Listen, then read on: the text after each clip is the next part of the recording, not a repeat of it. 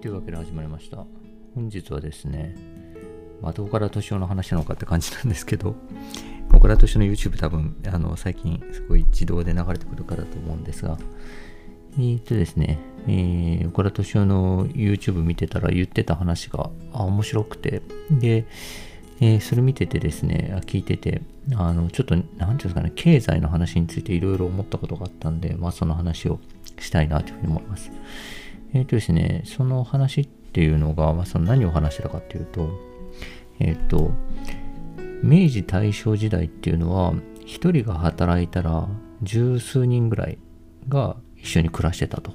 まあ家族自身多いし、子供も多いし、なんだとなんかおじさんとかおばさんとか一緒に住んでたりとかして、なんか一人のね、あのその、まあ、世帯主が働いて、まあお父さんが働いてたら、なんかじゅうよん、ごにんぐらいがそこにぶら下がって養われていたと。で、明治大正はそんな感じで、まあ確かにそういうイメージありますよね。で、サザエさんを見るとですね、まあマスオさんと波平さんが働いていて、えっと、ななにんかぞくですよね。なのでふたり働いて、まあ、ななにんぐらいを養ってるみたいな形であると。でですね、そんな感じで、でもどんどんその人数が、そのつまりひとりで養える人数が減っていって、ひとりでひとりを養うのがまあ当たり前みたいな感じになって、今はひとりでひとりを養うのも難しくなったって言ってたんですよね。まあそれでですね、じゃあそれそういう状況だとすれば結婚してあの子供を作ってねっていうのはしづらいよねっていうので、まあ、少子化になりますよねみたいな話をしてて、確かにそうだなと思って、そのね、一人が働いた時に養える人数が減っていったと。で、なんでそうなるんかなっていうふうなことをちょっと思ってたんですよね。でですね、まあそこから私もちょっとそこには触れてたんですけど、まあざっくりと言うと、あの一人で一人分の生活が必要になったからって言ってたんですよね。まあそれはそのつまりですけど、えー、テレビがですね、まあ、昔は一家に一台あればいいっていうのが、例えばごにんかぞくだったらそれぞれの部屋にいちだいずつ欲しいよねとかね、まあ、今はテレビとかよりは多分スマホとかがそれを代替してるとは思うんですけど、みたいな感じで、まあ例えばですか、一人の部屋が欲しいよねとかみたいな感じでですね、あの多分昔はその何ですかね、一家でじゅうにん一世帯住んでますみたいな場合だとですね、まあもちろんですね、もう何て言うんですかね、えーじゅうにんが共同でいろんなものを使ってるわけですよね。で、多分ですね、ご飯のタイミングとかもまあ同じくらいのタイミングでですね、食べててみたいな感じで、それぞれの生活がですね、まあ独立してないわけですよね。なんだけど、それをこう独立していったと。まあその独立してですね、一人であのゆったりできる部屋とか、一人でだけで見れるテレビとかね、みたいな感じで、一人でやれる、一人分の生活を一人でこう味わえるっていうのがやっぱ贅沢でいいものだっていう風にされなっていったんで、あのまああのそういう風にですね、まあそれは今まで、えー、みんなで一つのものを使ってたのがですね、家族の人数分いるってなったら、その分出費が増えるから一人で養える、えー、人数が減っていったとって言っていてですね、あそのそれであなるほどなと思ったんですよね。でですね、その話を聞いてちょっと思い出したのが、えっと、その東大の安富教授が話してたですね、まあ、日本の高度経済成長のまあからくりというか内訳みたいな話なんですけど、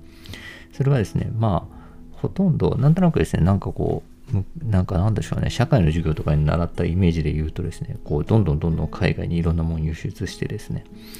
なんかこうあのね、輸出産業を伸ばしていってあの日本豊かになったみたいなイメージあるんですけど、まあ、内訳で言うとですね、ほとんどこの人口増加と、あと内需の増加なんですよね。それに伴う。で、そのことをですね、その引っ越しっていうふうにまあ表現してたんですけど、その昔はですね、地方でこういち世帯にですね、たくさん住んでたと。まあ本当にこう、あの、何々家っていうのがあって、そこにまあじゅうにんなりが一緒に家族で住んでたんだけど、で、それぞれですね、みんな大人になってもその家にいてですね、あの、えー、それぞれあの働いたりとかしてたわけですけど、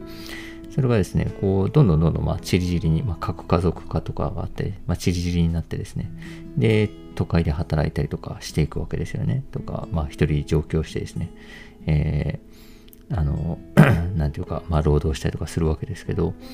となると、その今まではその何ていうんですかね、例えばじゅうにんの人数が い, いたらそれがですね地方の一つの屋敷の中に収まってたわけですけど、それが散り散りになってですね、例えばそのうちごにんが都会にあの上京してですね、それぞれごにんがごにんバラバラの生活を始めるとってなったらですね、もちろんそのごにんが住むためのそれぞれの家が必要だし生活用品がいるとってなったらですね、あの前はその生まれなかったですね、もちろんその内需っていうのが生まれるわけですよね。ねえ、その分の家くれ、あの土地くれ、あの生活用品くれっていうふうにあの欲しいっていうふうになるんで、でですね、それで応えるためにですね、どんどんどんどん経済が伸びていったみたいな感じで、まあその高度経済成長はその人口増加と内需増加だったっていう話をしてて、引っ越しによるねっていう話をしてて、その、そのことを思い出したんですよね。で、あともう一つ思い出したのが、まあ何て言うんですかね、これ思い出したとかちょっと連想したのがですね、これあのスマートシティ構想っていうなんかあの富山富山市か富山市とかはすごい成功してるって言われてるスマートシティ構想の逆だなと思ったんですけど、スマートシティ構想ってそのえー、なんていうんですかね、あの普通にですね、まああの富山市とかが例えばあの現状だとすごいですね、山奥の集落とかに民家とかがあって、でじゃあそこにですね、もう山奥に一人住んでたらですね、あのそこに頑張って電線伸ばしたりとか、まあ、郵便通したりとかしなきゃいけないわけですよねっていうのがあって、つまりあの住宅っていうのはすごい分散してるほどコストが高くつくと。なので、えっと、今はですねその、えっと、なるべくですねその富山市の中央にいた方が、えー、あ中央にですねどんどんどんどん寄ってあの人が寄るようにですね調整してるらしくて、でなんかすごいね路面電車を通すことがすごい大きなあの効果を上げたらしいんですけど、えー、で大体ですねそういう都市とかってあの中央部分ってドーナツ化現象みたいな感じで、あの駅を中心とした中央部分で廃れて、で結構モータリゼーションでですねこう車中心になるんでどんどん郊外に分散していってたわけですけど、逆にこう中央に寄せようと。で中央に寄せるとその、えー、と市の行政としてもうすごく低コスト体制になるっていうので、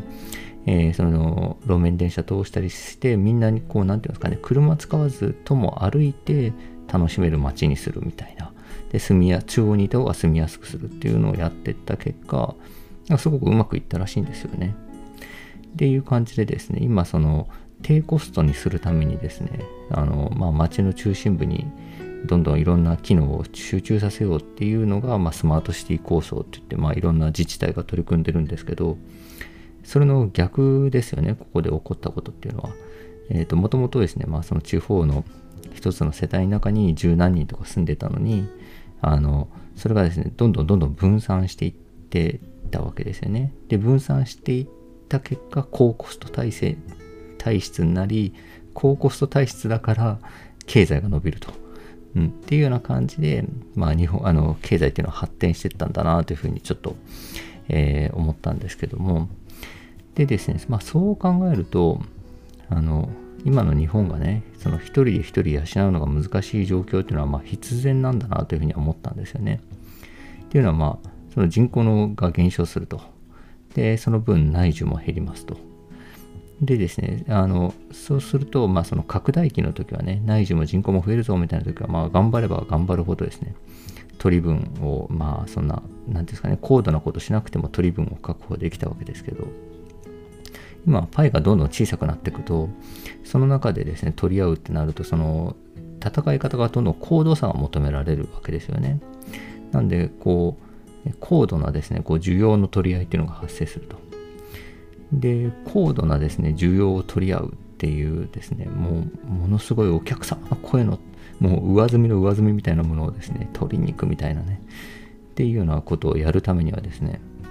それを狙うにはすごい高度な教育とですね、あとインフラが必要になるわけですよね。まあつまり一人の人間がですね暮らしていく上で暮らしていく上で必要なコストっていうのがまあ上がるわけですよね。でそうやってですね、こうひとりにかかるコストっていうのは上がるんだけど、ひとりが得られる取り分がまあ少なくなっているわけですよね。まあ、少なくなってるっていうより、まあ、正確に言うと取るのが難しくなってるわけですよね。高度差を要求されるわけですよね。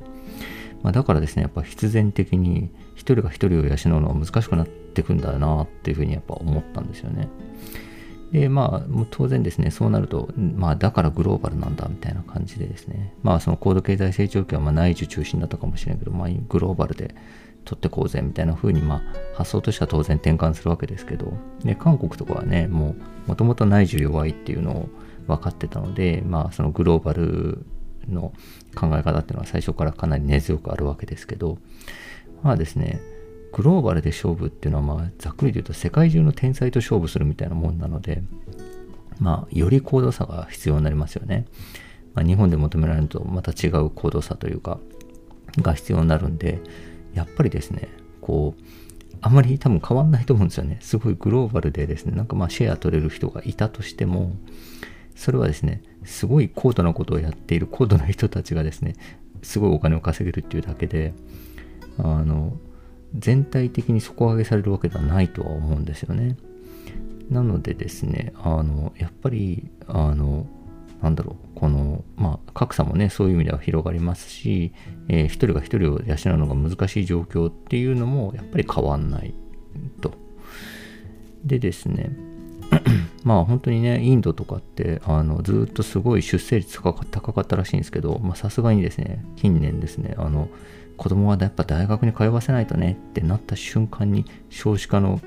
がものすごく進んだらしくてあの結局やっぱりそこなんだなっていうふうには思いましたね。一人にかかるコストの高さにやっぱり原因があるんだなというふうに